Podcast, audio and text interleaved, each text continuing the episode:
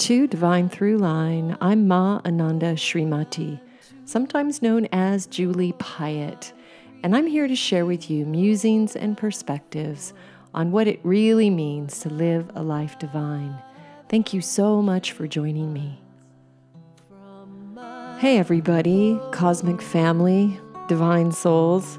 Welcome to the podcast. Uh, this is episode 101 of Divine Throughline. I want to thank everyone so much for the love that you showed me uh, on Instagram and via social media when I posted that we have surpassed 500,000 downloads for Divine Throughline. It's really incredible. Um, actually, the real number is almost 540,000 downloads, um, much in my. Uh, flow away. I didn't really check the numbers before I, I posted that. So, anyway, I'll save those 40K for the next milestone that we pass. Um, I am so incredibly uh, happy to be um, bringing you this episode this week. I had the immense honor and pleasure to sit down with uh, Buddhist Zen tea master Wu De, who uh, himself considers himself uh, merely a student uh, which is one of the reasons why we all love him so much and really can relate to him. So I'm really looking forward to sharing this conversation with you. Uh, I wanted to give a little bit of a different intro and let you know that the music that I've selected for this week's podcast is a cover that I performed with my two sons, Tyler and Trapper. And as many of you guys know, we were in a band together over a seven year period. And created songs, which are on my website, two albums, Mother of Mine and Jai Home.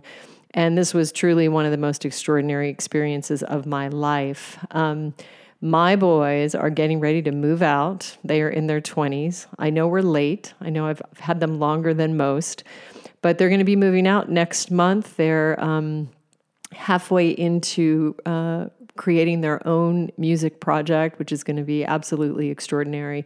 And they're uh, moving into a band house and moving on with their life into the next stage of expressing themselves as artists. And I just wanted to feature this song as sort of a bittersweet. Um, and also uh, just honoring them and and and thanking them for the incredible experience they gave me of agreeing to come into this life, choosing me as their mother, and agreeing to explore music together for uh, over seven years was absolutely a divine experience. And so I am immensely uh, proud of them, uh, as, as you can understand. Uh, as mothers and fathers, we are very proud of our children. Uh, but I'm also just, I feel completely blessed by the experience that we had together. And so, this is the last recording that we did together to date. It was a f- couple years back, and it was a cover of Hedy West, 500 Miles. And the reason that I've included it is because Wu De has a special fond affection for my boys, and we spent time in Barcelona uh, in October walking the streets and sharing uh, my experience of, of letting my boys grow up and go into their own life. And uh, Wu De was reassuring me that they have everything that they need and that um, my work uh, was was well expressed with them. So I know Wu De is very fond of them, and so I wanted to offer this uh, to him. And uh, thank you for allowing me to share this part of my heart, as I know so many parents, um, we go through so much emotion and experience uh, trying to be the best guardians, the best um, uh, stewards of our children, and also allow them to move and grow and change and shift and become the beings that is uh, uh, in their divine plan, the reason they came into a body. So, anyway, I hope you enjoy this uh, and I hope you enjoy the song. I've included the entire song at the end of the episode, as always, and a little bit more than usual on the front end. So, anyway, thank you so much. Let's get into the episode with Tea Master Wu De. Are you a Zen Buddhist yes, monk? I'm a Zen monk, yes. You're a Zen monk. Well, actually, my, my teacher used to always say we're, uh, in, because in Japan, uh, around 150 years ago, uh, due to some political changes in the Meiji Empire, uh, Buddhism started to take kind of its own uh, its own different, very unique path in in Japan, and uh, so Japanese Japanese ordination and Japanese monkhood is very different than many of the other traditions in Buddhism. And so my teacher always used to say, "We're not monks and we're not lay people. I don't know what we are," uh, because Japanese monks, and and this is something I celebrate and appreciate. So it's not something, you know, that uh, that has any any negativity for me personally. I like it, but I only wear my robes when I teach or do ceremonies, or so hmm. not on a daily basis. So and I like that because you know the I, I like being able to at least a little bit more blend in. Be a human. Be a human. yeah.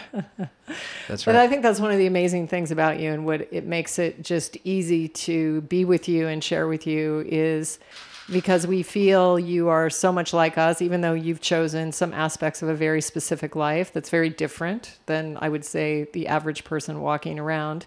Um, it is that um, that familiarity and that ability um, uh, your human your humanity that mm. makes it really beautiful. Your teachings are, I think, more powerful because of your humanity. Yeah, certainly. I'm. I very much feel like a, a, just a dude from Ohio, and uh, you know, uh, part of becoming a teacher for me that was very challenging was just that. You know, not something. It is a feeling that stays with me to this very day, which is that you know I'm not ready to help anyone else. I still have to deal with my own stuff and my own challenges in my own life.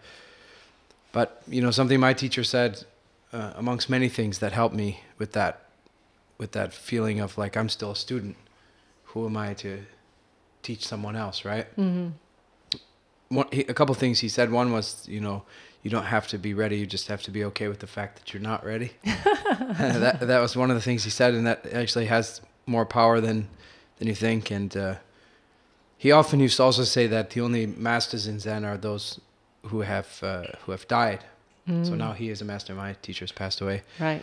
Uh, the rest of us, we are students of Zen. Right. And uh, I very often remind my students of the same thing that if you want to call me a tea master, then you know let's wait till I'm dead. Until then, I have still lots to learn and lots to grow. And uh, over time, I've come to realize that you know, in order to be a teacher, you have to not only have been a good student but remain a good student because in order to have something to share, you have to learn, and the more that you learn, the more that you have to share. Right, and I guess it goes on for eons and forever and ever, infinitely, eternally. The evolution and the role of student um, in a multiverse or omniversal sense is endless. Yeah, I mean, even on a like meta level, the fact of the matter is, I'm a way better teacher now uh, than I was when I started six, six, seven years ago. So even the art of teaching itself has to be learned, mm-hmm. and uh, you know, some, that's something else that uh, that uh, a wise person once said to me is like, you know, you don't have to be the teacher that you will be when you're 80 or 90 right mm. now. Right, and sort of begin where you are. Mm. I think that for me, uh, something that that I've learned through experience is when I share everything, you know, everything that I share that I talk about is from my own personal experience. And when you um, when you teach from that place or share from that space, I think it's a very clean, authentic pretty safe place uh, because it's simply one fractal or one perspective of one's personal experience, and that cannot be wrong or um, you know there's no answer to that. It's it is a journey. It's a path. We have to receive into that place too. The Buddha said the measure of any any truth, any teaching, is that it's in concordance with the teachings of the wise on one hand, and then it's in concordance with your own experience on the other hand. Mm. And if those both if both of those aren't there, then um, you know that that's that's not your truth. Mm-hmm. At least not now. Maybe later. Mm-hmm. We don't need to uh, orient towards it in in a way. You know, one of the things that uh, that I was sharing the other day that has been so powerful for me, living more than half my life now in the East, is that you know I think in the West we have what can be a barrier in that we're we're often taught to orient towards teachings as arguments teachings as philosophical stances, so that when the teacher is making a pronunciation, they're making they're taking a philosophical stance, and our job then is to be like skeptical or cynical and find the you know weak points in that, or to address that teaching as though it's an argument, as though it's trying to convince us of something. And uh, I think the Eastern approach, at least certainly the Buddhist approach, is that teachings are invitations to explore. The Buddha said often, "Ehipassiko," which means "come and see." Mm. So i- instead of I give a teaching and you regard it as me making a pr- pr- pronunciation on the way things are, mm-hmm. and then you have to now make a decision: do you agree or not Right. with that perspective on the way things are? It's a much more healthy attitude to take towards teachings if we regard them and orient towards them as invitations to, you know, what happens when I look at the world this way? What happens when I look at the world this way? What happens, you know, because um, there's a lightness that comes with that, Mm-hmm. when, with that, with that openness to exploring uh, perspectives, and that also helps with you know something that we practice a lot in Buddhism, which is compassionate listening. Right, listening with empathy, learning to hear. You know, my my Zen teacher used to always say, right, always find the truth in the other's perspective. Mm. That's the way of Zen, right? So Mm. always try to find the truth in the perspective of the other, and and there always is some truth, even if it's very clouded or diluted. There's there's there's truth in their perspective, and and so when you have that lightness in your in your with regards to your exploration, then uh, that makes that listening practice a lot easier. You can Mhm. Listen to others and and kind of hear and feel where they're coming from, even when it's critical. Actually, Mhm. right? Even when it's critical, you can, um, you know, sometimes criticism comes smeared with the the ego and the constrictions of that individual. So they've they've they've covered it in their anger or their, you know, whatever other of their kleshas of- in their mind. Their, but inside of it, maybe is is a kernel of something that could show you mm. some way that you could, you know, you could be better or do better or some place where you're blind about yourself, right?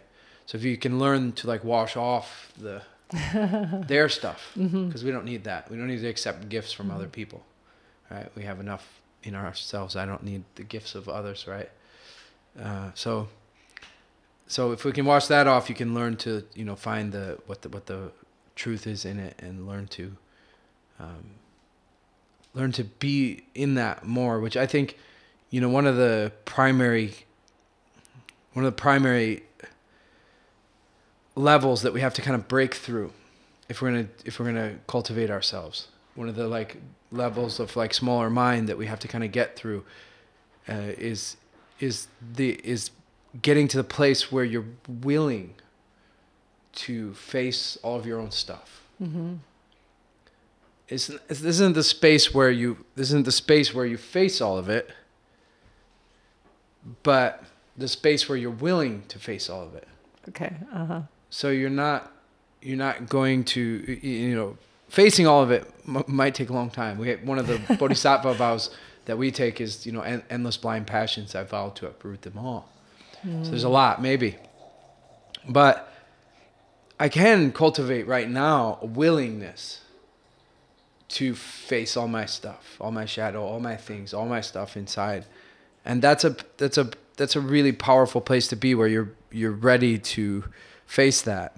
One of the affirmations that i worked with almost every day for many many years that's related to this uh, it's still there. I still use it but not every day anymore because that time's kind of passed. But there was a almost a decade where it was very present in my work and self-cultivation and very simply the in, in affirmation form it, it is what am i defending what am I hmm. defending? What am I defending? And I, you know, I would ask myself that a lot. What am I defending? I would, I would use that in my own moral inventory. I would use that in, you know, reflection on my mistakes and how to learn from and grow from them. So they're not mistakes anymore. They're, right? That's something my teacher used to say, right? If you reflect and grow from your mistakes, then they're not mistakes anymore. They're food, right? So I found actually quite conclusively, and I, I could only, of course, with regards to something like this, speak on behalf of myself. So I don't know about anyone else, but at least in terms of Buddha, I found in those 10 years of working with that affirmation every day that 100%, not 99, not even 99.9, 100% of the time, I was always defending the parts of myself that I don't want to be. Mm-hmm. I was always defending the worst parts of myself. I was always defending the ego, whatever you want to call that, right? That lower self. I was always defending the things that, you know, I don't want to be because my highest self, my my truth, my my beautiful soul, whatever you want to call that part, my Buddha nature, that part doesn't need defending. Mm-hmm. Right? It glares uh, true and bright on its own, and it doesn't require anyone to defend it for any reason. So I was always defending things and then feeling like, wow, you know, I'm defending something that I don't even really love about myself, something that I'd rather. And so I began to like kind of become more vulnerable like o- open up and allow that part to be poked right and and allow that poking eventually to maybe you could think of it as like break break some of that stuff up mm-hmm. break some of those things up and and then you know through that practice developed a real willingness to face my blind passions because the fact is that's the fact is that a lot of our stuff we, we're aware of it it's easier to see in others than in mm-hmm. ourselves, right? But you know, my Zen teacher always said, right, you spot it, you got it. so, so then you know, I'm willing to accept the fact that uh, that, that there's parts of me that are blind, mm-hmm. and that I'm willing to look at them, and that there there doesn't have to be any negativity with that. You know, in Buddhism we have these ten chains, and two of them are really peculiar especially from a Western perspective, because one of them you could translate as guilt, right? Right. And one of them you could translate as like shamelessness. So, on the one hand, it's saying like, you know, guilt is a bondage, a chain. It literally would be translated as chain, these 10.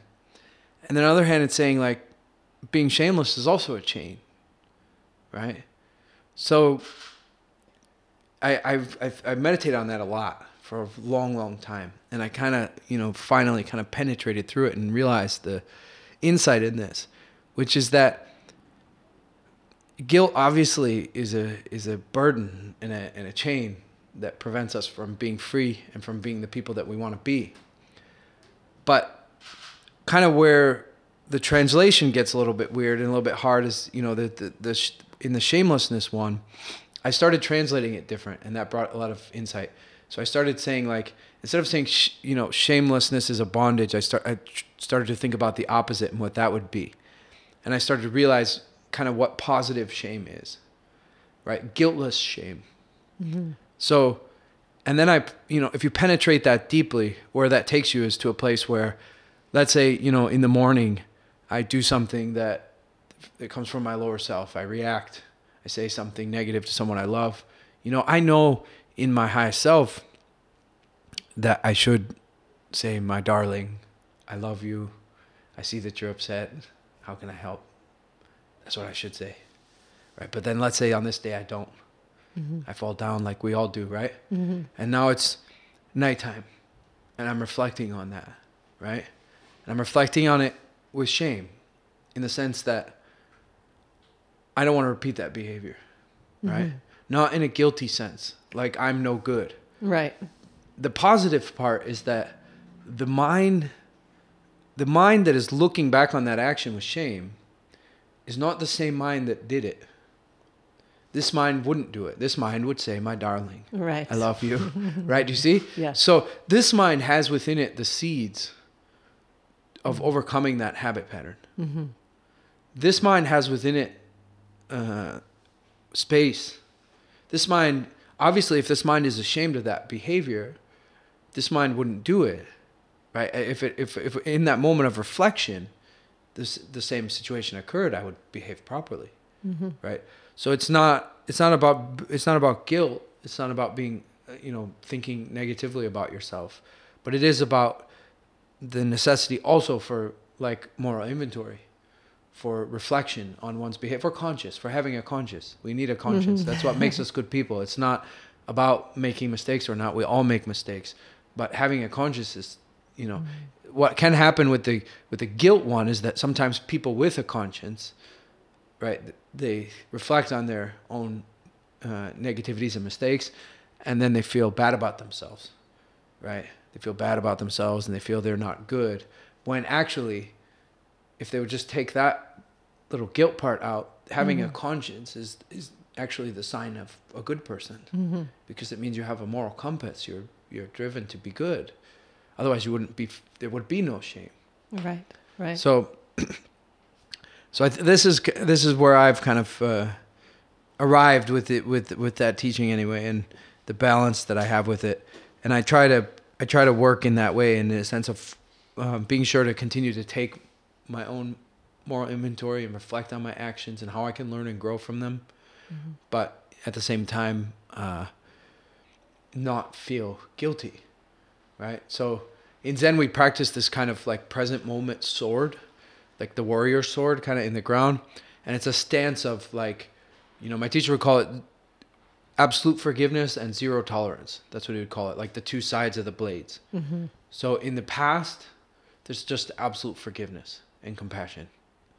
Like, you know, I, I did the best I could with the mind that I had at that time. Complete forgiveness and mm-hmm. acceptance of all that I've done.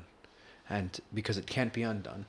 Mm-hmm. And it is what it is. And, and in that moment, even if my mind was clouded by anger or whatever it was, I did the best that I could.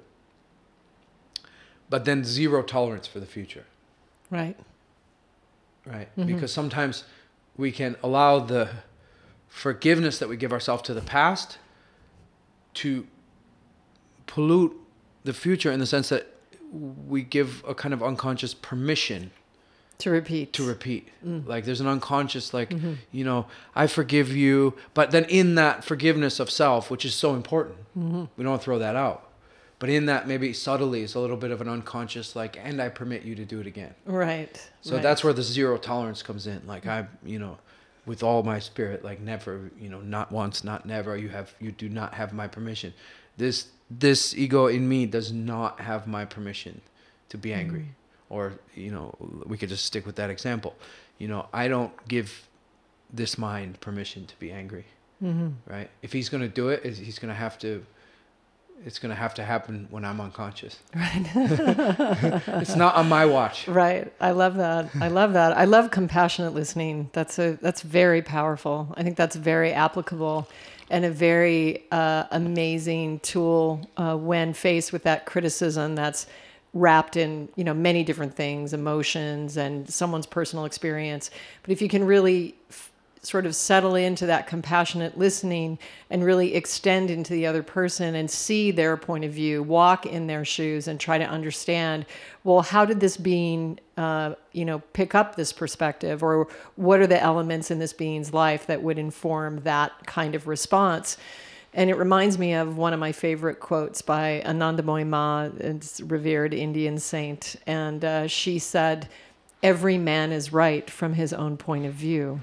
And, you know, I refer to that a lot um, because there are so many different perspectives and in every kind of life form from every, you know, every aspect of the multiverse and, and everywhere. So it's something that, that I reflect a lot of, on, you know, quite a bit and try to use those feelings when I try to address a situation for res- for resolution or for peacemaking or for coming to an agreement, um, even for agreeing to disagree. But you know, at least within that, it's like employing the, you know, the human empathy and and what makes us so special, the human being so special, is that empathy that we that we all have.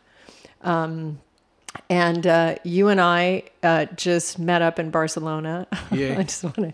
I was lucky enough to come and, and see you for tea ceremony there, and uh, we found ourselves in the midst of uh, an interesting moment in time, and it was a time of political political unrest. And we, you know, I was on my way to your tea ceremony, and there were huge demonstrations, and the, you know, tension was definitely building. There were choppers flying overhead, and I kind of got lost at one moment and was wondering if I, you know, was going to turn back to the hotel. And yet, you know, we sat together, and you poured this beautiful tea and this amazing ceremony with beautiful individuals, and we made space for peace or space for something else. Um, I'm not quite sure. Um, but as a, you know, I wanted to take this opportunity, this blessed time that we have that you're actually here in Malibu and that you're at my home. So thank you for coming.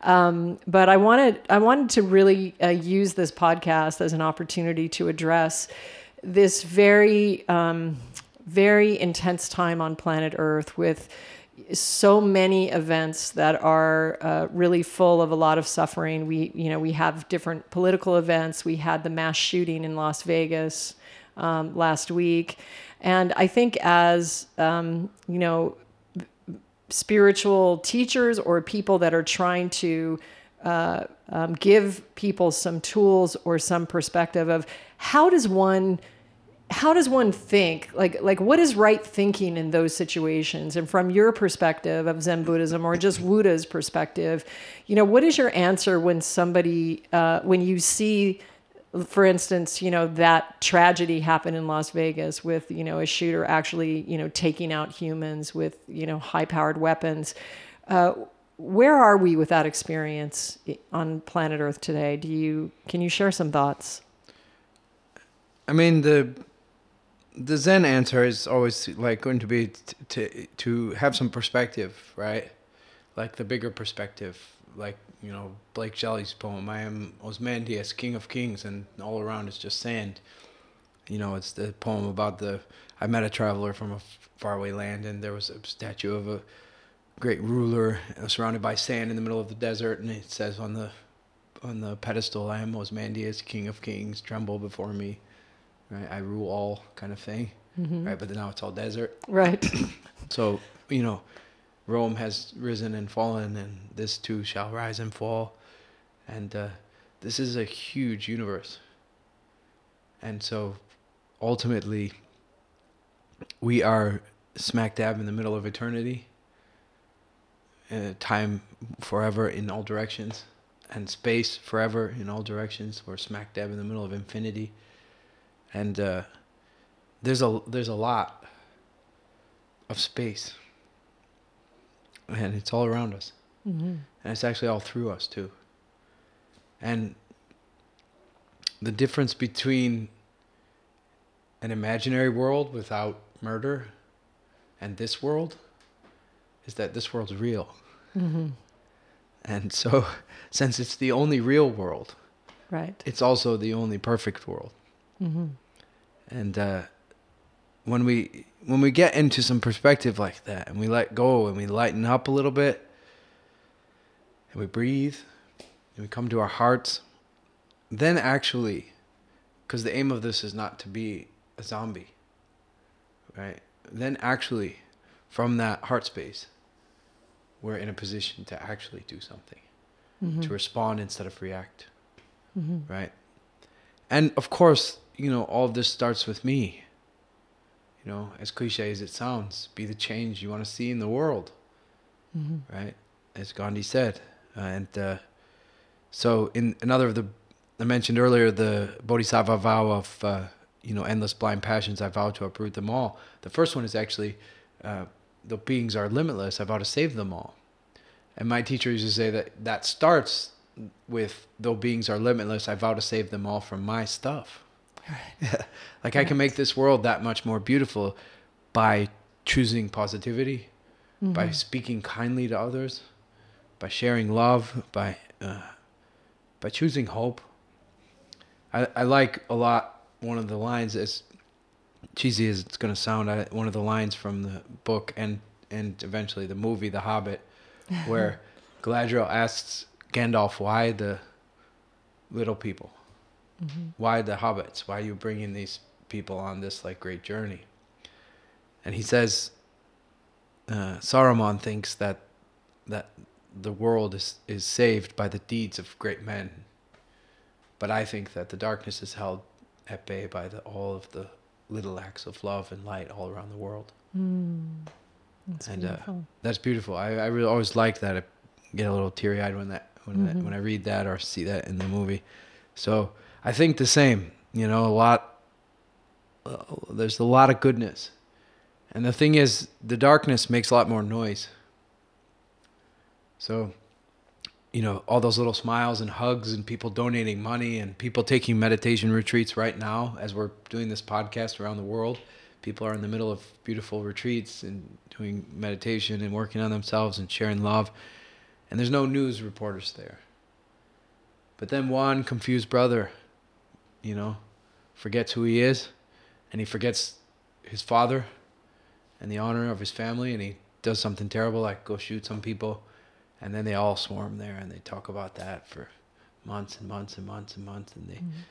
they fear monger it and all that's going to do is make some other brother forget himself and forget his father and forget his honor and and uh, do something similar maybe so you know there's there's a lot of light in the world and I, I choose to focus on that positivity and be a part of the healing and a part of the medicine.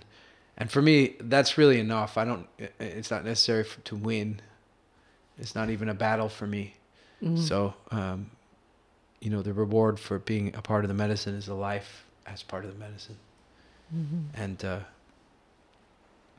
i think also the da- there's a danger in in uh, Ursula Guin said it really well. What you what you resist persists right so the more entrenched i get as a protester the more the other brother on the other side gets entrenched in his views. Right. So and if we, you're fighting for peace, you're still fighting. That's right. That's right. Yeah. They when they did the first uh, uh, anti-war rallies in Washington during the '60s, they actually invited Mother Teresa, and she said no. Hmm. And and then you know they were confused a little bit and asked her why, and she said, uh, "If you have a pro-love rally, I'll come." Yeah. Mm-hmm. So she wasn't interested in going to an anti-war rally or an anti-anything rally. Right. But mm-hmm. if you have a pro-love rally, I'll mm-hmm. come. so I think there is a very real danger that if you're angry because there's angry people in the world, then you just become another angry person. Yes. It's like the tar baby. You know that story in the South? The farmer wants to catch the fox, so he puts out the tar baby, and the fox comes and is like, "Quit looking at me." and then of course it doesn't because it's made of tar. And then he punches it, and his hand gets stuck. And then he's kind of like, "If you don't let go of my hand, I'm gonna hit you with the other hand. Right. And if you don't let go of both my hands, I'm gonna kick you." So on and so on. And he's all caught up in the tar. So you can't you can't engage the tar baby, or right. you just get tar on you. Right. So I think the solution is is love and showing up, and more people with stronger hearts you know, the people that are easy to love don't really need our love because they're easy to love. Right. It's the people that are hard to love that need love. Mm. And most of those people are, most if not all of those people are hard to love because they weren't loved enough in their life until mm. now. So the more compassion we cultivate, the more heart we cultivate, the more love we cultivate in ourselves, the more we can we can spread that and and the more we can, like you said, learn to see other people's perspectives and uh, create that space of compassion, of compassionate listening, which is just kind of like a field. That's what we try to do with tea. You know, in Taiwan, we go every month and serve roadside tea. And there's no teachings, there's no philosophy. We just set up this space on the side of the road with the aim of two things. One, we try to fill the space with presence. And two, we try to fill the space with loving kindness. And then passersby stop and have a bowl, but they can do with the space anything they want. And if they want to chat, if they want to sit in silence, whatever they want to do with the space, there's no philosophy, there's no teaching, there's just a bowl of tea. Mm-hmm. And it's amazing the effect that this has on on people. Some people, you know, are walking by the street going to somewhere, some kind of appointment, and they stop for a bowl, and then we find this has happened actually many many times because we've been doing this like eight years now. Somebody will stop, have a bowl, then they're like, you know, I gotta go. I got this appointment. They walk away, and then like 20 minutes later, they come back and sit down. They're like, I, can- I canceled my appointment, and they end up staying there like the whole day because we usually sit there the whole day. Well, so they end up staying then the whole day, just sitting there watching the flow of other people, and they're free to do so. That's the point. It's just a space, right? So it's about making a making a space in which people can can be in, and that's kind of what I mentioned earlier about perspective too. Like the whole Earth's in that space all the mm. time. It's in emptiness, and emptiness is through it. So, if you see a picture from the Earth, of the Earth from space, It's very peaceful, no? Very much. It's very nice. It's quiet. It's peaceful. There's not like all that billions of egos and madness is all mind made.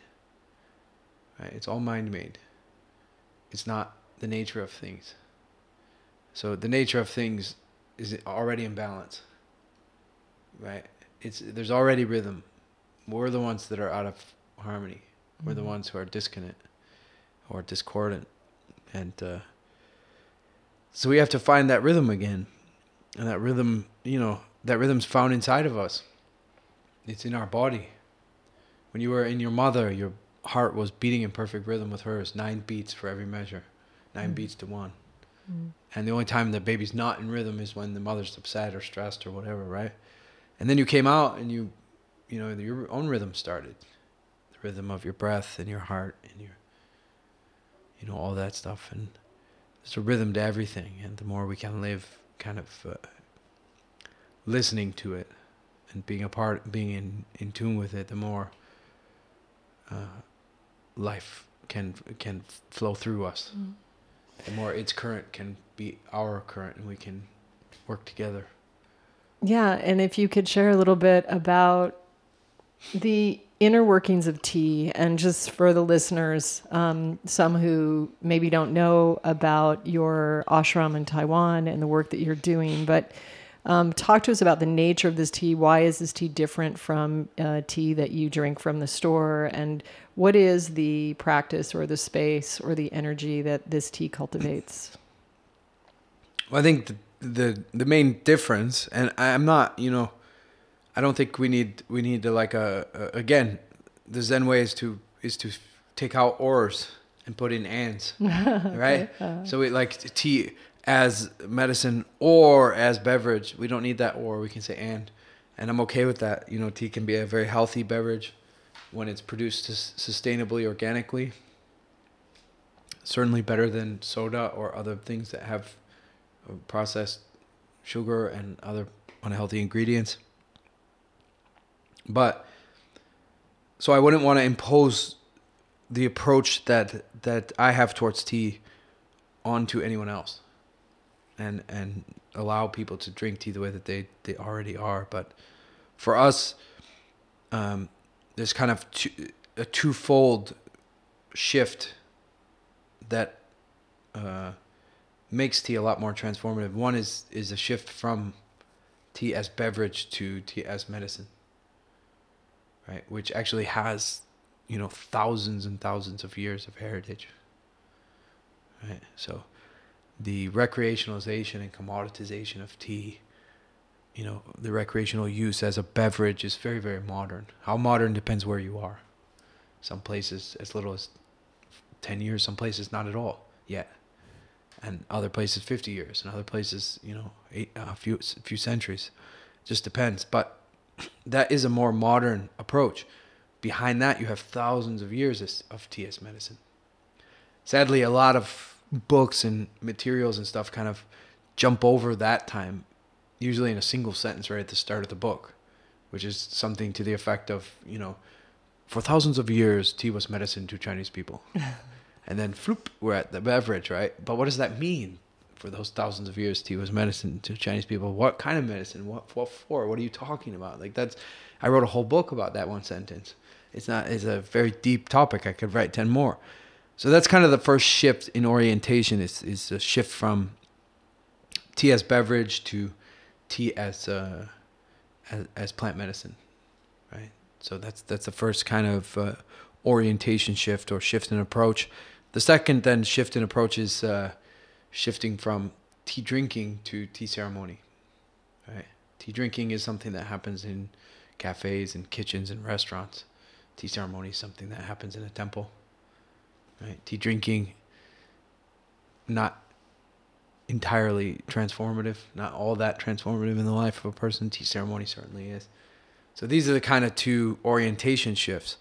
And um, again, my perspective is inviting people to make that shift, and maybe not all the time, but uh, more of an invitation to see what happens when that when those two shifts happen, as opposed to like you know that's how tea should be, and uh, and if you're not doing it that way, then is not right or something. You know, again, I think as long as the tea is it's itself is sustainably produced and not harming the earth, right? Then certainly it, it is, is a very very healthy alternative as even as a beverage to most to many of the other beverages that are out there. And so, if I can just um, take a pause right there, um, how important, from a Zen perspective, is it to live your life in a way that's sustainable to the earth? Like, what is the Zen perspective on that? Well, certainly, I mean, my perspective is that you know, it, it you know, the patriarch, one of the patriarchs of my, one of the patriarchs of my my, my lineage is is Dogen Dogen Zenji. He's a Japanese uh, Zen Zen master long ago, and uh, he he he literally kind of said something that uh, uh, this other American translated quite. I mean, it, it's loose translation, but it's also like pretty close to the original, which is that the he said the Buddha way is to is to not be a jerk. like like literally just like stop being a jerk. That's it. That's the way. And uh, he actually also said like even if the whole world is busy doing jerky things, it's still worthwhile to not be a jerk. Right? And uh, that's challenging nowadays because my teacher used to talk about these things like uh, ghost karmas. In the sense that like people in ancient times like the you know because karma means action cause and effect. So the, the the effects of their behavior were immediately apparent because every they lived in a small village and everybody knows everybody about everything about everybody's business and everything like you know sometimes i go to china i go to this very small village. I've been going there like 20 years and and it's amazing like how quick everybody knows everything like we the last time i was there we went uh, we had just come from huangshan yellow mountain and we'd been hiking for seven days right and so I arrived at this small village after this was our annual Global Tea Hut trip, and I had just taken 40 people on this long hike and super sore all over my body. And I arrived at this small village where I was going after I separated from everybody else. I went to this village. Just I've been staying with this Chinese family for like 20 years, and so I went. I was going to visit them, and I arrived at the village and I checked into my hotel. And right down the street, there's a place where they soak your feet and then they give you a, like a foot massage for 30 minutes, right? Mm-hmm. So I I went and did that. It was late. It was like you know to 10:30 when I arrived on the train to, to, the town. Checked into my hotel. Went to the foot massage place. Got my foot rubbed. And then the next morning, my friend came and picked me up at like seven, and he's like, "Oh, I'm sorry, I didn't take you to get a foot massage. You had to go yourself." Like, "How did you know I got a foot massage?" In like overnight, the whole village already knew that the Westerner had gone to get a foot massage. So back in the day, all of our kind of actions and like if you did if you said something mean to Joe, everybody in the village knew about it like three hours later, and like the repercussions of your actions were really apparent, right, and reflected back to you right away. But nowadays, there's all these like what you know what my teacher called ghost karmas, like you know you go to the store and you buy some quinoa, and that might be having an adverse effect on somebody's life on the other side of the planet, and you're like you're just not aware of it because it's a whole like chain of like, and this makes it really hard to not be a jerk, because you just want like a you just want a, a t-shirt. Like like an undershirt, not like a you know young people's t-shirt. Like you want an undershirt and you go buy an undershirt. And maybe that undershirt was made in a way that wasn't fair trade and people in Bangladesh were working, you know, children even maybe. so know. so is it your perspective that if I go and buy a T-shirt and and uh, and let's say a child in in Bangladesh was you know harmed in that, am I is that my bad? Like is that my bad because I didn't find out where the shirt was made? Yeah, I mean, not even that. It's it, the whole thing's all of our bad. It's all of our bad, right? right. Let let's let's just let's just take responsibility for the whole thing. I mean, that that might seem like that's scary, but it's not. It's liberating. Like own it. You're not. You're not a victim. You're not a victim, and you're not. And you're not. You know, I love. There's a Hopi saying that they they they have that just tickles me everywhere. It, they say we are the ones we've been waiting for. Yeah and it doesn't matter you know that you're uh, living more consciously that's great that's wonderful but that doesn't that doesn't mean you're not related or or a part of the gang banging in in in East LA if some gangsters are committing violence now. That that's not you know first of all that violence like own it. It's inside of you too. Right. You have it. Mm-hmm. And, and and you you know you you maybe through cultivation you're not manifesting it. You're not you're not being outwardly violent but it can be there in your in your mind. The seeds of it are there. It's in your people mm-hmm. right? All throughout the history of your ancestors many of them were murderers Yes. Many, and, and many of it, we're all here because of that. We're all part of it, right? There's no, you, you have to own it all, right? Mm-hmm. No Hitler, no Buddha. Literally, my gr- both grandparents on both sides met in World War II. Two nurses and two uh, very different soldiers, but both sides, my grandparents met in World War II. So quite literally, mm-hmm. no Hitler, no Buddha. Mm-hmm. Like we're we're all we're we're a part of it. We're responsible for the whole thing, and. uh you can't it's not gonna your heart's not gonna let you find some corner of the world to go escape to and try to find your own selfish happiness. Because in order to do that you have to kind of like cover your eyes and cover your ears and cover your heart. And you can't like you just can't. The, the there, there's there's a lot of suffering out there and there's it's it, it's big. So we uh you know and owning it is is a kind of liberating feeling. It's not scary. Like take take take your place in it. Take take the fact that like you're you know I I'm I, and i have i have a strong motivating warrior's rage about it all as well. I can cry. I'm tired of not having a place on this earth where i can hold my head up the way my ancestors did you know because the land what we're doing to the land and to my mother and that that pain. And there's I I can't go to the woods and sit in a little grove and pretend like that's not happening. Because as soon as I connect to that grove she's to start saying hey like look look what they're doing to my sisters over there and what they're doing to those other animals. So I'm you know certainly I'm tired on on a strong in a strong way of of that and and very very motivated to to work for a world in which that that's greener etc but despite that right or in the face of that i choose hope. I mm-hmm. choose love. I choose you and i choose me. We are the ones that we've been waiting for. I choose you. Tag you're it. Tag. Hashtag. You know, I always hashtag that. Yeah. We are the ones we've been waiting yeah. for. yeah tag you're it Yeah. right go go you know be the change and that's where taking responsibility you know that's what it, it's really about like you know the, there's infinite ways to connect there's infinite ways to to help be a part mm. of the change and the positivity from the little things of choosing to treat people like with dignity and nobility right? Which is the buddha way. Like like dogen said don't be a jerk be a noble person. The buddha talked a lot about being a noble person right? Not noble in the sense of like some kind of birthright right? Not that kind of noble but noble like you know inner nobility what we all have inside of us. And we have it. My teacher used to do this meditation which might sound a little bit cheesy and weird but it's actually quite powerful. He would uh, he would ask you to like you know visualize a, a moment in which let's say you lost your temper and you know what was your body language like? What did it feel like? What did you say? All the like as much as you can remember about it.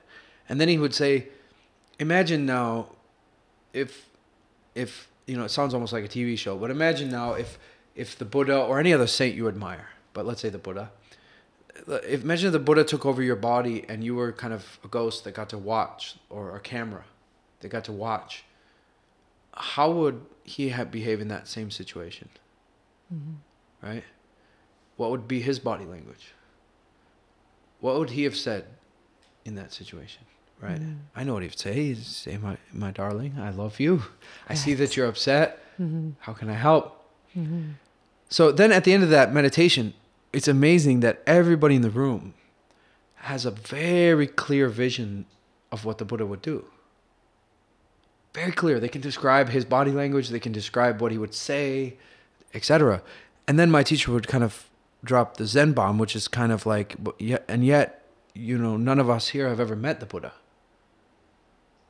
right so how do you know what that saintly person would do in that situation where did that come from obviously it came from inside of you Right. obviously you some part of you your highest self knew how to stand how to how to say, Mhm. what to say, right? That because you were envisioning the Buddha doing that, it wasn't really the Buddha.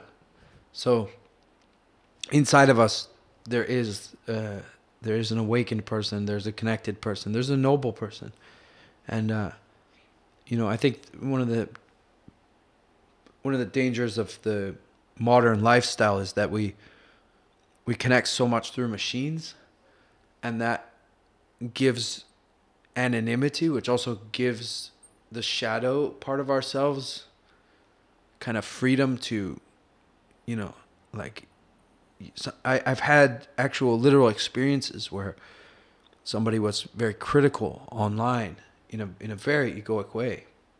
And then you meet them in person and they're not like that. Right. They're Right. polite and kind and Mm. like they would never say those things. So like you know that's even th- even that's another dimension of those kinds of ghost karmas we were talking about earlier. Right? Where Mm. you can catch yourself. I certainly have caught myself like you know even in a like if I walked into a shop and and and you know I don't do this cuz I don't have money but let's say you know there's this situation and I'm buying something or something and and the transaction is a little something's going wrong maybe with their machine or you know whatever and and I would be patient and polite and I would look in in that person's eyes and find friendship and and uh, but if if it's all online then then what happens what arises in you like the desire to write a really nasty email and and you know how dare you have this machine this website that doesn't work and And blah, demand and, and, service. da. and you wouldn't do that right Mhm. so in all these ways you know it's just about really showing up and being noble. That's the kind of small stuff that we can do every day is is to, is, is to love kindness. And that's that's more powerful than kindness. Because people can be kind for all kinds of reasons. You can be kind because you want something. Right. but if you love kindness itself Mm. right just love kindness and and uh, and bring kindness and and uh, you know also let go of the idea that, that there's a that there's a possibility of of sat- of personal satisfaction in in in this transient nonsense right? Mhm. in zen we have a saying right? No matter how much you strive in the transient world it will never enrich your life. And the and then the next second phase of that saying is but if you make the transient world the object of your meditation of your zazen it will not only enrich your life it will increase your buddha dharma which is like your wisdom Hmm. but you don't really need that last clause. You can just say, no matter how much you strive in the transient world, it will not enrich your life. But if you make the transient world the object of your Mhm. meditation, it will enrich your life. So, when you let go of that that that possibility of personal gratification in the transient world, which is not possible, because you you first of all, it's a really hard to make it in any way resemble your vision of what you think it should be Right. even a corner of it even if you just say like i just my career or my relationship or some like little part of this vast world and you want that to be resemble your vision of what you think it should be even that's really a struggle and and usually if we get that in order then the other parts Right. are, are are are neglected and and and have problems. And my experience, I don't know about your experience or any of the listeners' experience, but my experience on this life seems to be that the more that I don't want something to happen, the more the world gives it to me like mashed potatoes on a plate. It's Of like, oh, you don't like that? There's some more. It's There's some more. it's complete setup. That's how it happens. Yeah, and the and the and the the other thing about that is that even even if you do get it in order, you come up against a second very real naked truth, which is that it won't stay put. Right. So in the Book of Changes in the Oracle, the 63rd hexagram is the perfect one. That's when all the yin and yang lines are in the perfect order, everything is balanced, everything is ordered. But it comes usually in the commentaries of both Confucius and Duke Zhou, there's a warning in this. Because if everything's in perfect order, there's only one thing can happen now, and that's Shiva. Like it's going to get broken. Exactly. So it can go be something else because that's the freedom of this world. So, you know, if you're at the peak of the mountain, there's only one direction to go now. Mm-hmm. if everything's in order, it's gonna it's just gonna start to come apart. Mm-hmm. And so, really, where we go wrong, most of us, is that you know where a lot of our suffering is, and this could relate to even the like political stuff going on or somebody doing something that we would rather they didn't do, even if it's you know very terrible. Is you know we we invest energy striving in that transient world. We invest energy trying to make a world that suits our vision, right? And so, a lot of the Buddhist saints, one in particular that I like a lot is is Dizang. I like him for other reasons. Um, he he's he's a warrior of of love and compassion. He actually, and this doesn't have to be taken literally. It can just be an emblem of of the kind of person that I would like to be. But in Buddhist mythology, uh, Dizang took a vow and and went to hell, and he's going to stay there until all, until it's emptied. So he's just down there like meditating and bringing compassion until all the until all the hells are emptied. And you don't have to take that literally, but usually he's he's holding what's called the chintamani in in Sanskrit, which means the wish fulfilling jewel. But it's kind of a trick, right? The wish fulfilling jewel, what it you know, because we say for the enlightened one, all their desires come true. But that's because they they have realized that the the way is to stop trying to make a world that suits your vision and start making a vision that suits the world. Hmm. So in other words, all their desires come true because they wish for this. And you have the chintamani because the chintamani is the mind. Because in this mind we can wish for and create anything. I mean, look at we were earlier talking about Tolkien. That brother created a whole world with languages and history and mm-hmm. right. This is a powerful, powerful thing. This mind, right? It's a wish fulfilling jewel. Mm-hmm. Not only can we use it to imagine any possible thing, we can also use it to create very, very amazing things like hundred story buildings and go to the moon and et cetera, et cetera, right? So this mind is just, it is the chintamani. So what we're being invited to do in this teaching, right, is to ask ourselves, to, to, to really deeply ask, you know, what does it feel like to have this moment sitting right here in this gorgeous place in Malibu with my dear sister? What if, what if this is all you've ever wished for? Hmm. What's that feel like? If this is it, if you've arrived. Beautiful. Yeah. and and letting go of that struggle to uh, make make the world into something that you envision it to be. Because uh, you know the many of the problems with your visions is that your visions you're not God. You can't envision a whole world. You, you're just envisioning one part of it. And even on the level of work, because again, you know, one of the criticisms that often comes to Buddhism when you start doing these kind of contemplations is that we're promoting like zombieism or like non-participation, and that's not true, right? Because actually, until you accept this world and love it as it is, you can't work with it. Mm-hmm. Right? It's like it's like if you're if you have a child who has a behavioral problem, if you if you want to really work with that, you have to you have to love them and accept them for who they are, and and and and that's where it starts. The the change comes from that. If you reject them or say this isn't, you know, the child I wanted or that I imagined, right? When I when I was just getting married and imagining having a child, Right. it wasn't going to be like this, right. right? Uh-huh. That that of course that's not going to work mm. because you're you're just you're just you're comparing the real being that's in front of you mm. to some imaginary being that you've created right and that imaginary being's not real this one is and to get and and, and this one can change form never underestimate the power of a human being to transform no matter how dark they've gone. I've seen it you know.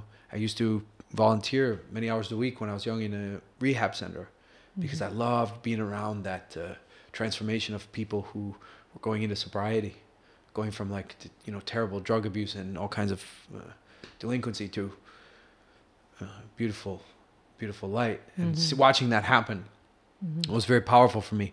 And so i like to volunteer there a lot but you know just don't underestimate that but at the same time to get there you got to kind of you know that's the place where it starts is with that acceptance And so, would you say just to just to clarify, and I'm just would is this sort of the perception of dark and light from a Zen perspective? Like like what is dark energy and what is light energy in a in that realm? I mean, from the from the absolute perspective, it's all just energy. Mm-hmm. It's not dark or light. It's just it's just it's just causes and effects in chains. Things i i- things are happening on the absolute level. There's no good and evil. There's not a there's not a dark. There's not a light. There's just energy, and they contain each other. Right? They contain each other. They try, you know, heat and cold. Cold is really just the absence of heat. And they tried the scientists recently. They're all like racing to be the first one to get to absolute zero, but they can't.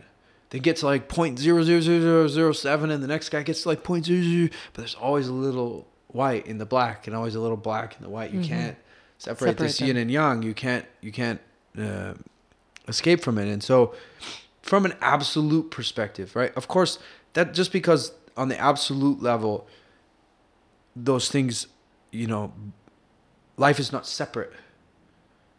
Right? If you stop and just wake up a second, right? Where is there separation? Show it to me. Show me the line Mm-hmm. between anything and anything. Show me the separation. There isn't any.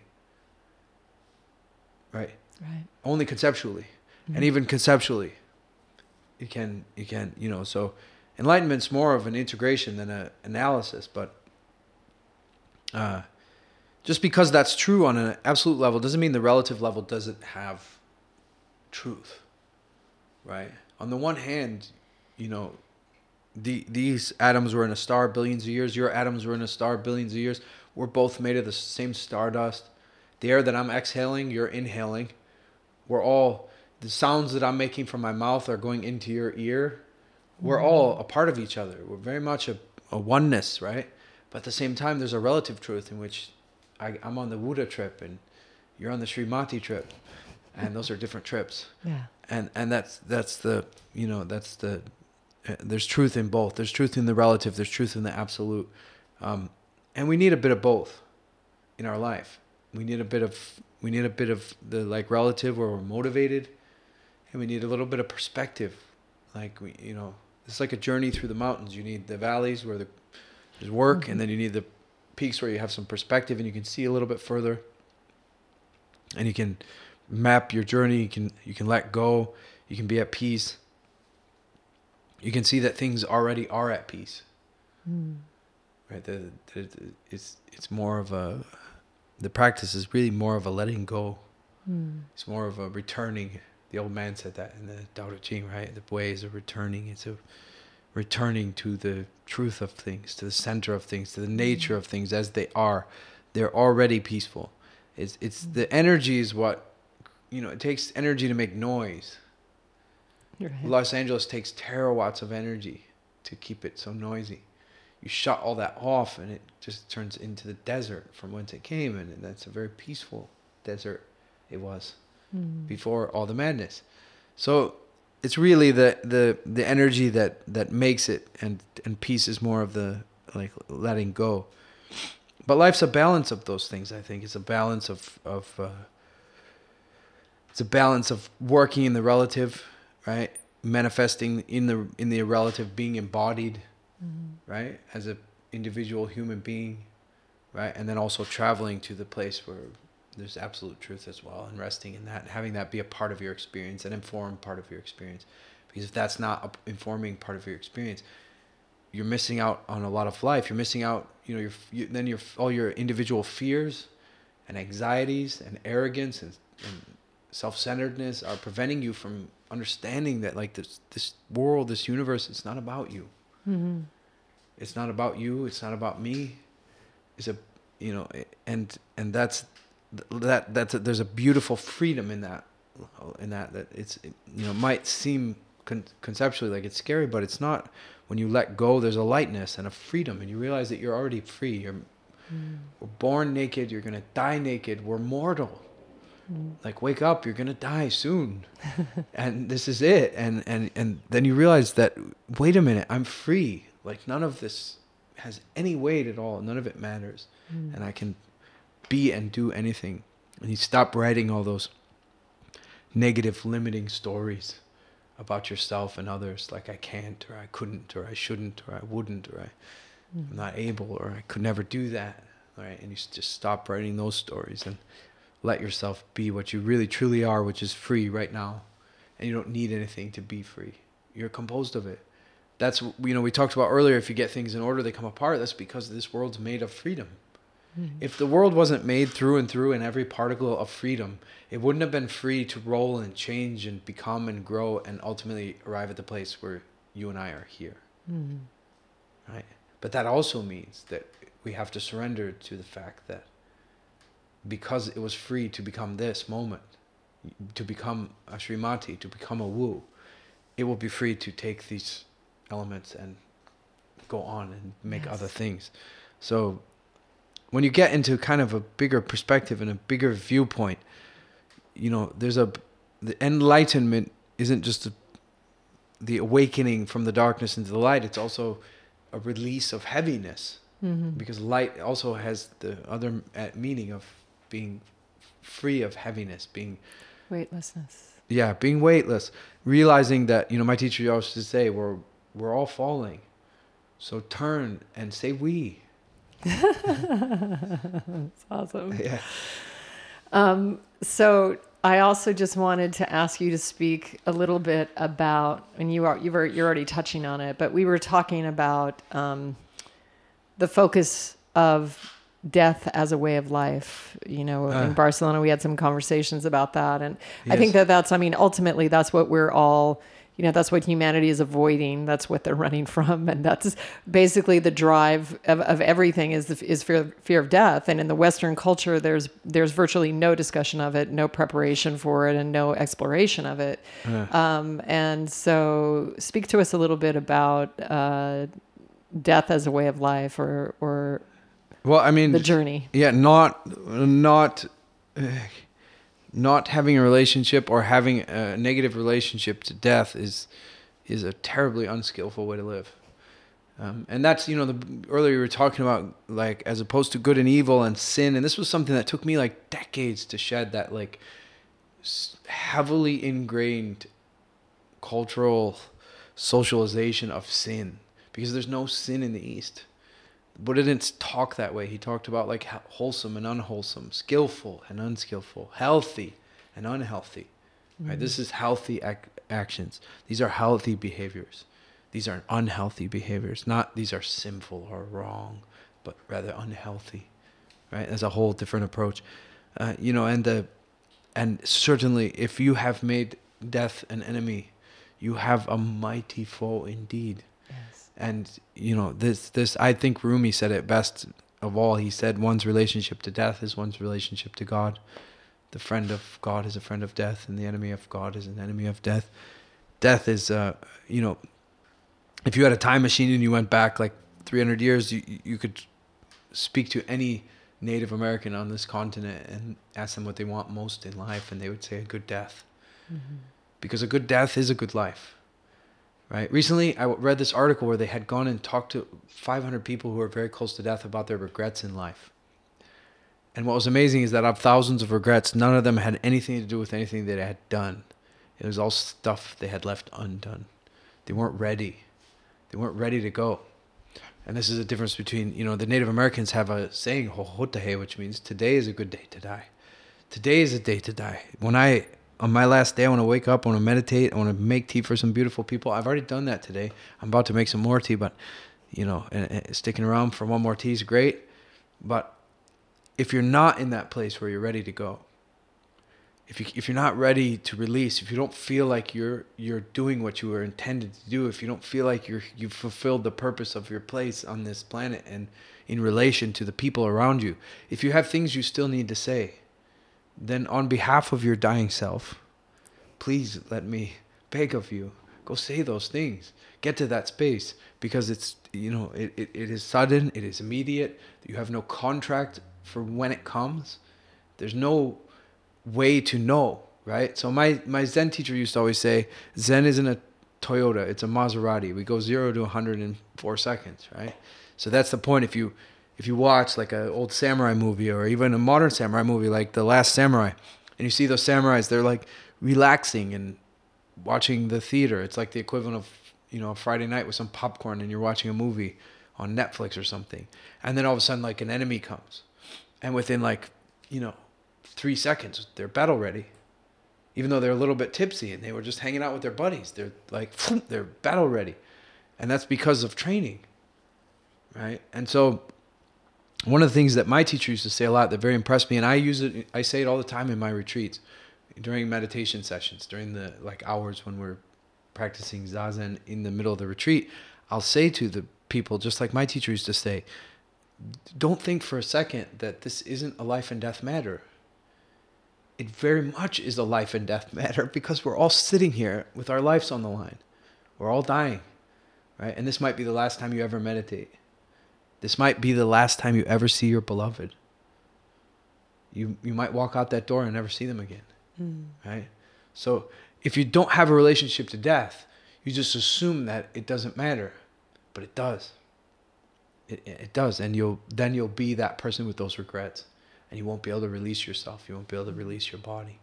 So having a good death where you can let go and release your body because you feel fulfilled means that you've lived a good life. Mm-hmm. So they're they're very much they're they're very much intertwined, and if you're not acknowledging, and even I would say consciously contemplating your own mortality, you're just walking around behaving as though you have like infinite time and and and and infinite health, and in that you're going to you're going to squander the single most precious thing that, as far as we know, in the entire universe, mm-hmm. Because the most precious thing in the entire universe is life. Bill Gates would trade all his billions of dollars for six more months of life. He'd probably trade all his billions of dollars for six more months of life for his daughter. Yes. There's nothing more precious. It's like you know the old Indian story where the blind beggar is sitting on a treasure box begging for coins because he doesn't know that he's just sat on a treasure box. It's like that. We're like that. We're like playing around and lost in trinkets and doodads and gizmos. Meanwhile, you you have in you the, already the a life. You have the beautiful eyes and breath and body to experience life on this in this world, which is the most powerful, powerful uh, thing in all of existence, as far as we know. And so, if you're not in relationship to your mortality, then you live as though there's infinite chances, infinite time, infinite right this, and there's not. And so your even if it's unconscious philosophy of of like I'm just gonna ignore my mortality, that that way of life is going to eventually very strongly butt against reality. Right? And when you argue with reality, you lose 100% of the time. and, and you're going to be in for much more pain than if you just look at it and face it and be a part of it and be a part of the way things are. And then if I look at my mortality, every moment becomes much more of a precious gift. Every opportunity to you know, to say what needs to be said. Make sure, don't assume, right? It's not, you know, because that person may be gone or whatever. And and then you you know you realize like Van the man says, it doesn't matter to which God you pray. Precious time is slipping away, mm. right? So if you don't have a strong relationship to death, if you don't have a strong relationship to your own mortality, you you don't live well, right? So all you have to, if you want to see the effects of this, right? Even in the form of contemplation, right? We can do it right now. We got this brother here. We got you here, right? So I ask you, I invite you, what would you do differently if this was your last week on earth? It's a question. Yeah. What would you do differently if you knew absolutely that you have one week left? I would live i pretty much do this 100% anyway. I would be doing this right now. So Good. this is extremely uh, loved and precious to me. Uh, but even even more i'm always contemplating on how to get more in alignment with what is in my heart which how have i been created? And for me i'm an artist so i want to express myself in art in music in writing but in a very specific way artistically. And of course you know, I none of my kids, Rich never walks by me that I don't contemplate his death, my death, my kid's death. I'm very hyper aware of it always at, at every moment. So um, yeah, but there's always more refining that could take place. So again, I would say it would be, you know, really clearing out space of of things that I've commu- I'm accumulated like energy or or just uh, obligations or things that we accumulate in our life things that, that can be cleared away so that i have the space to truly feel what is this chord that is Srimati, that is julie that that is i mean right before you came i said to rich we were making a smoothie but our conversation was okay if you've got three months and we did say three months we didn't say today but we said if you've got three months what are you doing like we had this little chat in the kitchen so um, you know, I guess that that's a little bit of an insight. Right. So you see how you were, you know, because this we started this conversation as like, you know, what what what is the what is the the need for or the benefit of having relationship to death. So even just in this little conversation where you just said like if I had 7 days to live I would make more space then having that contemplation, having that discussion, right, helps reinforce the part of you that understands that that's real that this isn't that that this hypothetical isn't made up. There is a possibility that you have one week left, and so because of that, the contemplation and the discussion reminds you of that, and it and it helps motivate you to not only articulate, which you just did beautifully, to articulate what it is you would do differently, but then to actually do it, which is to say essentially, right? When I have, when I realize the looming mortality right there, I live more fully the way that I want to live, right? And this is why some people, maybe semi foolishly, you know, flirt with death or like being in dangerous situations or near that edge where life takes on more, um, more meaning, right? Mm-hmm. And, and that can be a path you know, like the samurai, for example, who would literally tattoo peonies and fu- funeral flowers all over themselves because they they knew that they were most likely going to die on a battlefield and never have a funeral. So they would have their own funeral before, literally, they would have, hold a funeral for themselves. Wow. Right. So if you, you know, so it's kind of like, you know, ne- staying young while the body grows old and if you die before you die then you never die kind of thing like that kind of, that's kind of the essence of it right, right. that's kind of the where it goes that's the extreme that's the place of mm-hmm. uh, if you let go of the self completely and die then you don't ever die so that's the kind of the ultimate extreme but even on a more relative level for ordinary people like me who are not at that level where uh, where where it goes to we can you know we can see that the con- even just a, a five minute discussion about our own mortality right, not only forces us to articulate specifically, right, what we would change, but it also then motivates that change. And you stop squandering mm. this precious life because you realize how precious it is. And if you're not connected to mortality, you're not going to acknowledge, articulate, and live in a way in which actualize a life in which you are honoring how precious yes. it is. Yeah, beautiful. Yeah. And um, that was beautiful. Thank you so much. Um, another question that I wanted to ask you to speak on is um, talk to us about the way that the you know the trees have been in on this planet for I don't know eons of time, and they I think are masters of community and communication and I view them as examples, as living examples of how to cultivate more community and more sharing and more connection in my own life. And so, speak to me uh, about the trees as masters, as our, our teachers, as um, beings that communicate and specifically related to the tea that you have uh, created your entire life around uh, with Global Tea Hut, or is it Global Tea Sage Hut now? Global Tea Hut is the project that we were is the magazine and the kind of global community. So we publish a magazine and people subscribe. They get tea in a magazine, you know, with without advertisements, and the subscription is donation based. And so Global Tea Hut is that kind of global community. We have an app, we have a magazine, we have the tea going, and people in 55 countries are drinking tea together every month. And then Tea Sage Hut is our is our center in Taiwan. So it's actual like building in Taiwan where we hold every month we hold two 10 day courses where people come and learn meditation and tea, and uh, the courses are all free. So um, it's a great way to come and, and learn for 10 days and get a real immersion in a in a tea practice um, and meditation. As far as the plants, you know, it, it's it's even deeper than that because it's not it's not even about plant as teacher. It's it's it's plant as self. We are plants. We are through and through. You know, the breath that you just took, that oxygen was made by trees. The water that makes up 50 to 70 percent of your body is made is all the fresh water on this planet comes from plants all the energy that motivates you to move. Whenever I move my arm like this or you move your arm like that, that's plant energy. It doesn't matter you're vegetarian or not. It came from plants.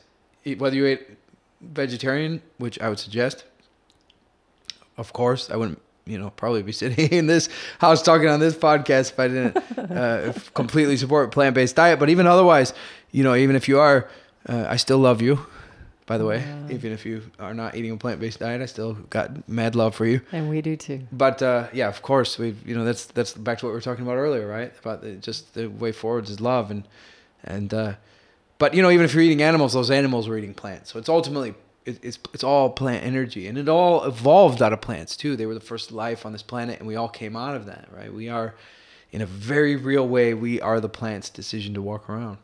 They were in council, and they were like, you know, we want to walk around, and so they peopled, and we grew. And a lot of indigenous languages even have even have this kind of vocabulary, like baby children are called sprouts, and like people are plants, and you know, like that that that the the Hopi, for example, very much know that they are corn.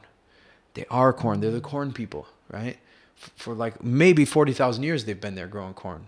It's uh, you know, there's different timelines with different archaeologists, right? But and corn's their mother, and they're all there. You know, when I, I one of the greatest honors of my whole life was to go serve to to Hopi elders serve tea, and uh, you know, of course, they, they said we we're going to drink, have the tea ceremony in the most sacred place in Hopi land, and of course, that was the cornfield, right? It's because that's their that's their life, and so we are plants. The plants are as necessary for your survival as any of the organs in your body.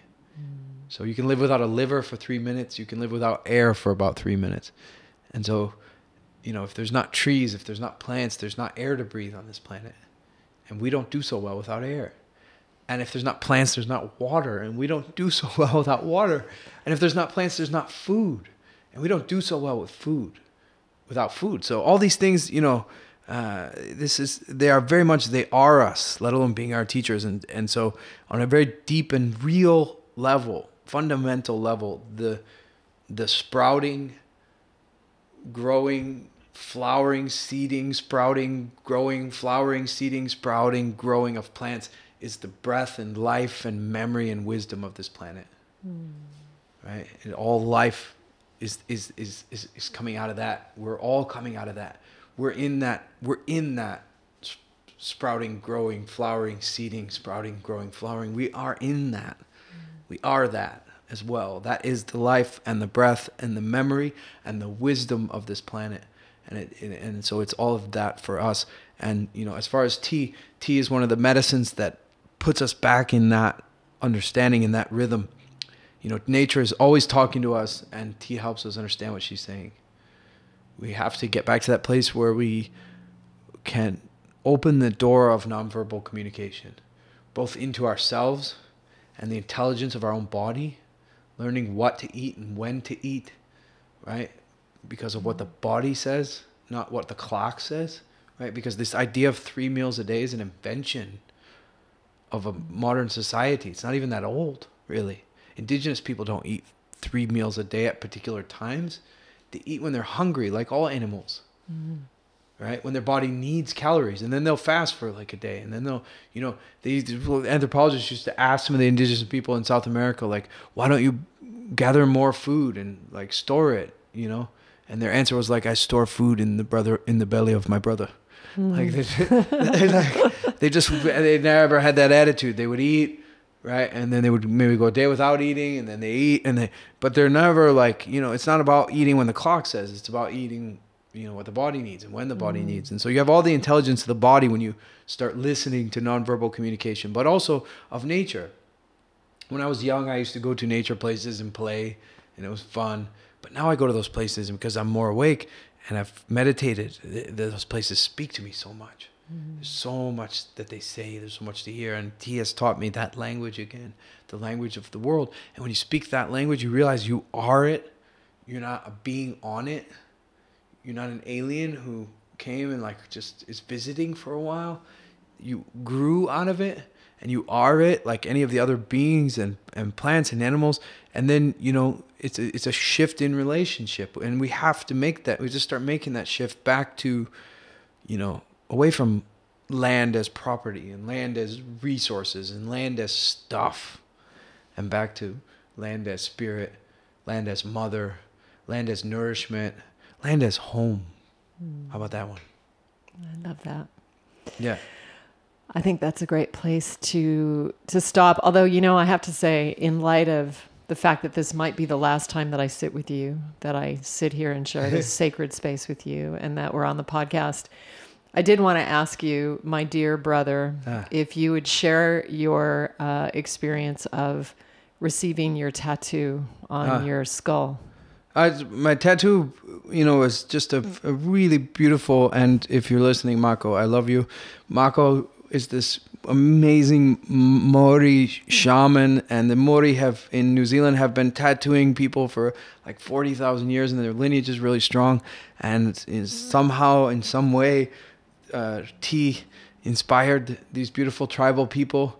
And uh, because they were very inspired by tea and by and because tea a tea practice had become part of of of especially Mako's life. And Mako actually was destined to be a part of the like tattoo lineage of the Maori people because he his name actually m- means tattoo in the sky. So that's what his mother had named him.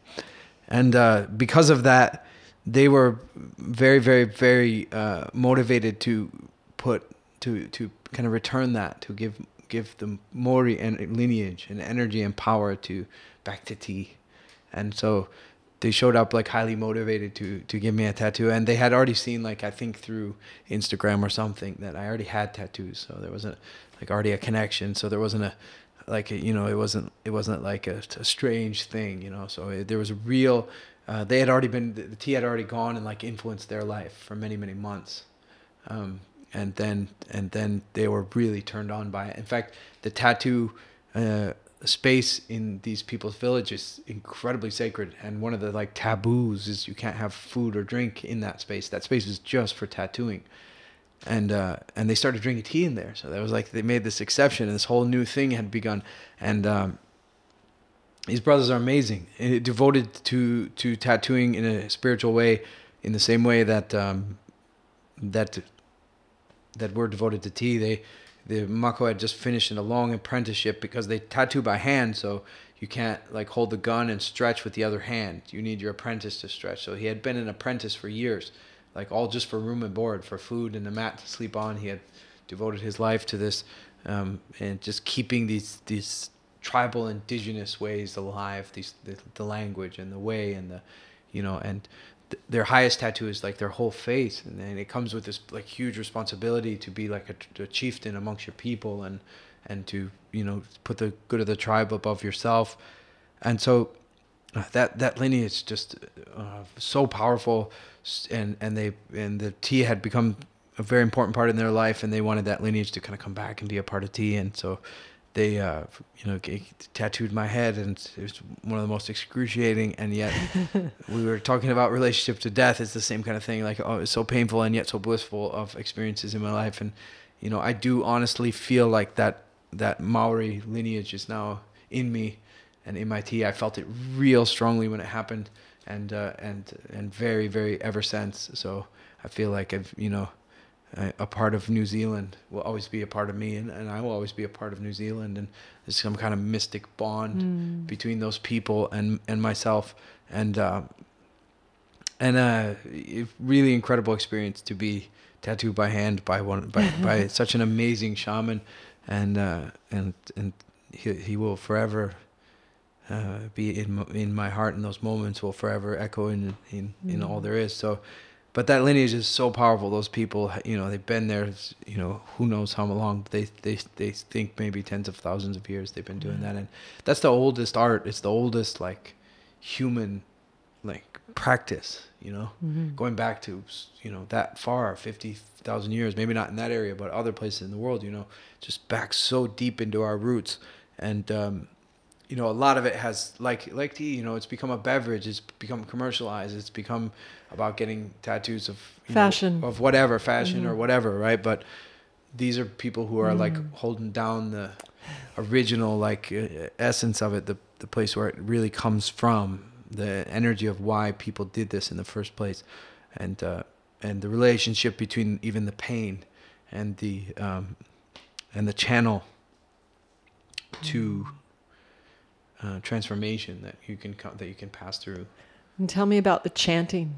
Yeah, the, they, the they he, he he there's a bunch of Maori chanting that goes on and the whole ceremony. It's not like a you know it's not like a tattoo shop. It's a tattoo temple, and you go in there and there's chanting and there's you know the, the whole thing is done with the utmost reverence and respect. And and I of course have it's not my language, so I don't know. I'm sure all of what they were chanting was just you know spells of power and protection, and Mm. especially back in the day, you know, and healing too, because they they use you know like boar tusk needles, and back in the day, like this was a you know this is a huge ordeal and passing through it. So a lot of that I think is is also traditionally kind of bound up in in in the like healing spells that they would surround it with, so mm. that the person would be be healed by by the by the spells essentially of the shamans who are who are uh, channeling these symbols, and the symbols are all like channeled as well too.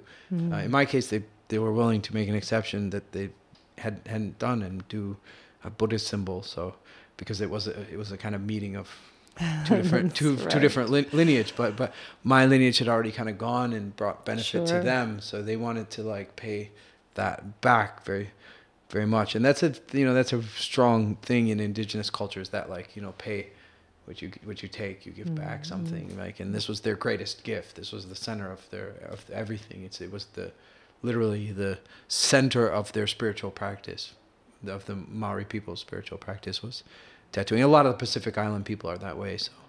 So for me it was um the mo- one of the m- most powerful experiences in my life and certainly the most powerful tattoo experience of my life. Uh, so I changed everything and and um, most most grateful to to Mako and to the um, the Maori people in general for for being It's beautiful. making, making that connection and bringing the in, in, indigenous you know work I guess the, of healing the indigenous soul of this whole planet because we're all indigenous people Mm. it doesn't matter what people you are you come from tribal people whether it's Asiatic or Germanic or Celtic or African it's- it's uh you know we're all we all come from tribes and we all need to heal that a little bit that indigenous soul in us Mm. the the aboriginal soul where again land is home right that's what indigenous means Mhm. that's what aboriginal means right it means the from that place beautiful. in the home right Mm. so That's the most beautiful tattoo story I've ever heard for sure. Thank and you. It's also an extraordinarily beautiful story. Um, Wu De, thank you Thank for coming on Divine Through Line and sharing the space with me. And you've been an amazing brother and loving energy and beautiful energy in my life. And I want to make sure that I say I love you. I cherish you. I celebrate you. And I always feel your presence. Every time I'm drinking tea, I feel you. mm. Uh, just I'm sure as thousands of other people feel you every day when they drink tea. And uh, thank you. Thank you for being uh, in a body and for having the devotion that you have to your God, your version of God, and for sharing your heart and your beauty with us. Um, it's truly beautiful, and uh, you are deeply loved. Thank you very much, and I, I love you too, and I love all the people listening to this too. Thank you. So if um, if you guys want to join us in making space for for all kinds of things, making space to connect and and uh, and going deeper, you can subscribe to Wu De's uh, T Global Global Tea Hut. globalteahut.org Mm-hmm. and it's a donation base and how it works is you'll get a tea and a magazine that's all sustainably produced every month as well as a some kind of tea gift um, some sort of tool or process um, and we all drink the same tea every month, and that's how we connect through the leaves of the same tea. And we have over 54 countries, 55 countries drinking tea together. So um, if you enjoy the conversation and want to join us and dive into the deeper aspects of tea, um, we will meet you there. And until next time, I want to thank everybody for your support on Patreon for everyone who's donated and support my work in this expression of this podcast. It's an amazing medium. It's been incredible to meet with all of you guys all over the world. It's absolutely mind blowing. And um, uh, just know that until next week, I'll be sending you and your families lots of love and blessings. So be well, have a beautiful week, and I'll see you soon. Namaste.